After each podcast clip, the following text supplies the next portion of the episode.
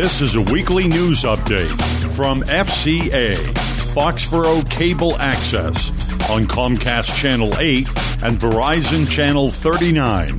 I'm Dave Udine.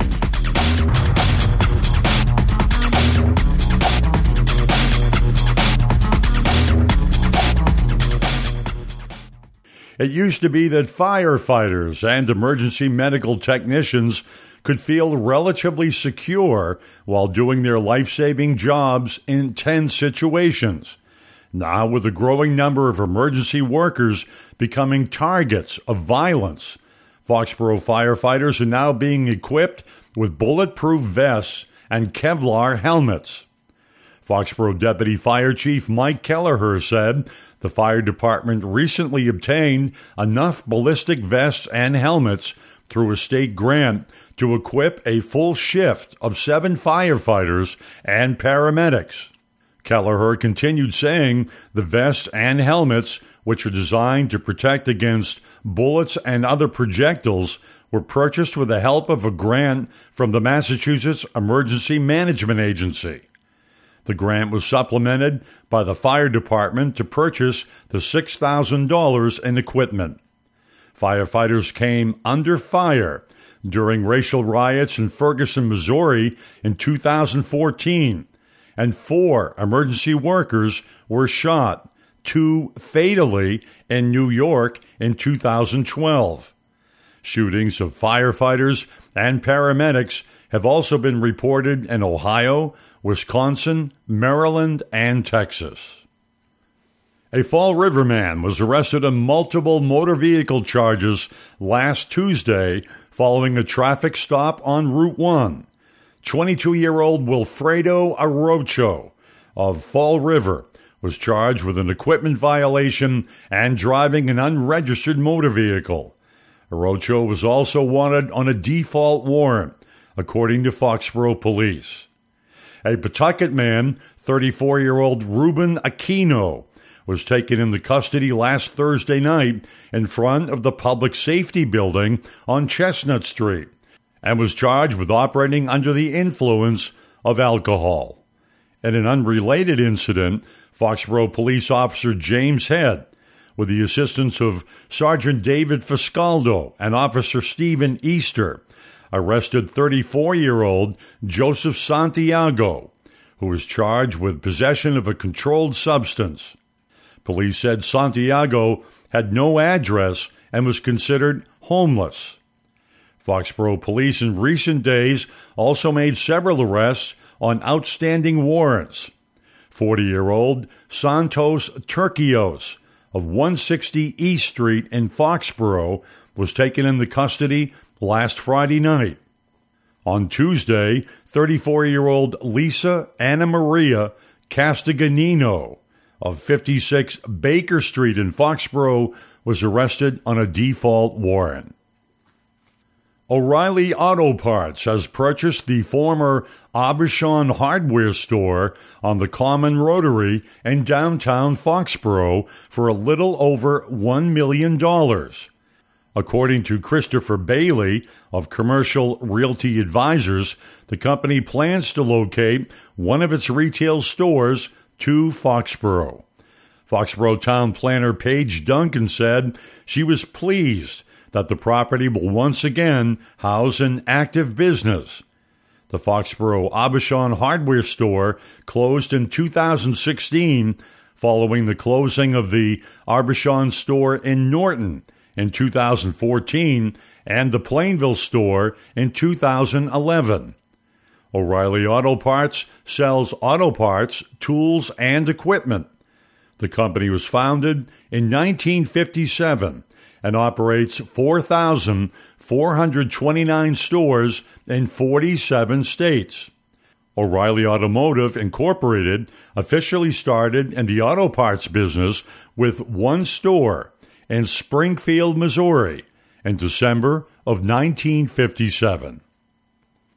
A new contract for town manager Bill Keegan was approved by the Board of Selectmen last week, and it looks to be the final contract before his retirement.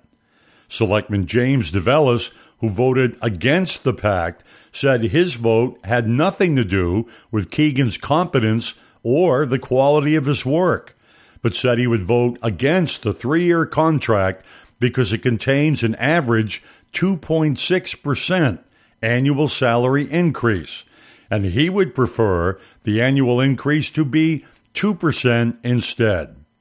Keegan's salary will increase by 3% after the first year and 2.5% in the following two years.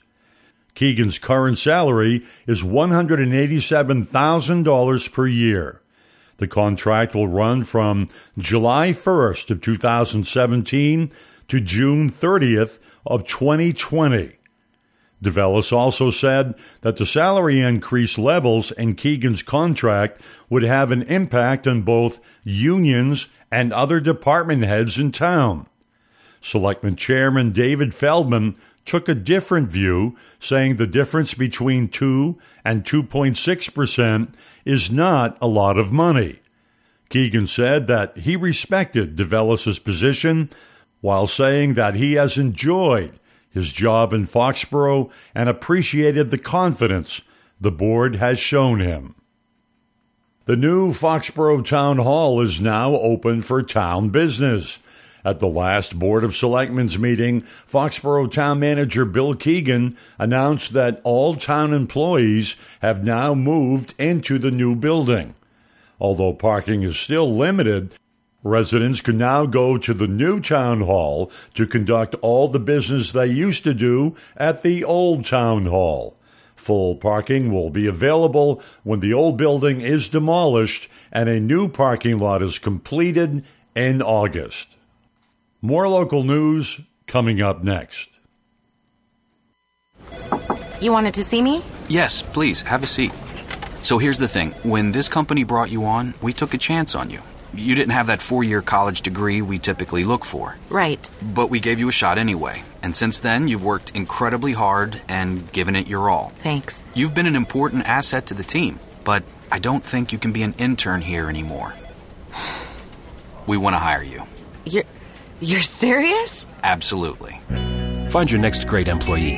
Introduce yourself to the grads of life. Who are they? Talent worth knowing about.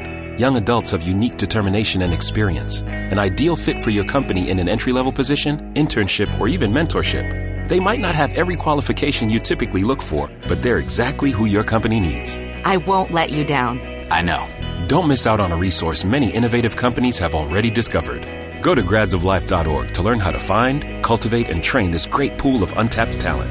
Brought to you by the Ad Council and gradsoflife.org. Michael Berry Republican candidate for the Bristol and Norfolk State Senate seat, kicked off his campaign at the Lafayette House in Foxborough with promises to deliver accountable government and an affordable way of life for citizens living in the district. A number of Republican legislators also attended the event, including State Representative Jay Barrows, who was also Barry's campaign chairman. State Representative Betty Poirier, and State Senator Richard Ross. Barrows stated, as a legislative aide and longtime public official in his hometown of Walpole, Mike is undoubtedly the most qualified candidate to serve the residents of the Bristol and Norfolk district. Barry is a former Walpole town official and is seeking the Bristol and Norfolk State Senate seat.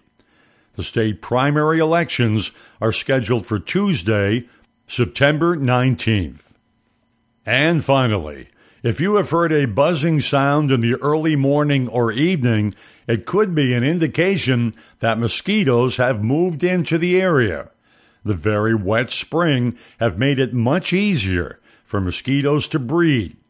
Norfolk County Mosquito Control Project Director Dave Lawson said, We've already seen an increase in certain areas, and crews have been spraying larvicide to discourage the growth of mosquito populations, where standing water provides an inviting breeding ground.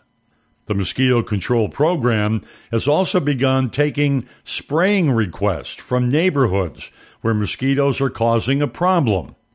However, so far there is no indication of any imminent threat from mosquito borne viruses, such as Eastern equine encephalitis, known as triple E, or the West Nile virus as of June 9th. No infections of either disease have been detected in animals or humans, according to the Massachusetts Department of Health and Human Services. In Norfolk County, mosquito spraying requests can be filed online at the Mosquito Control website, which is www.norfolkcountymosquito.org.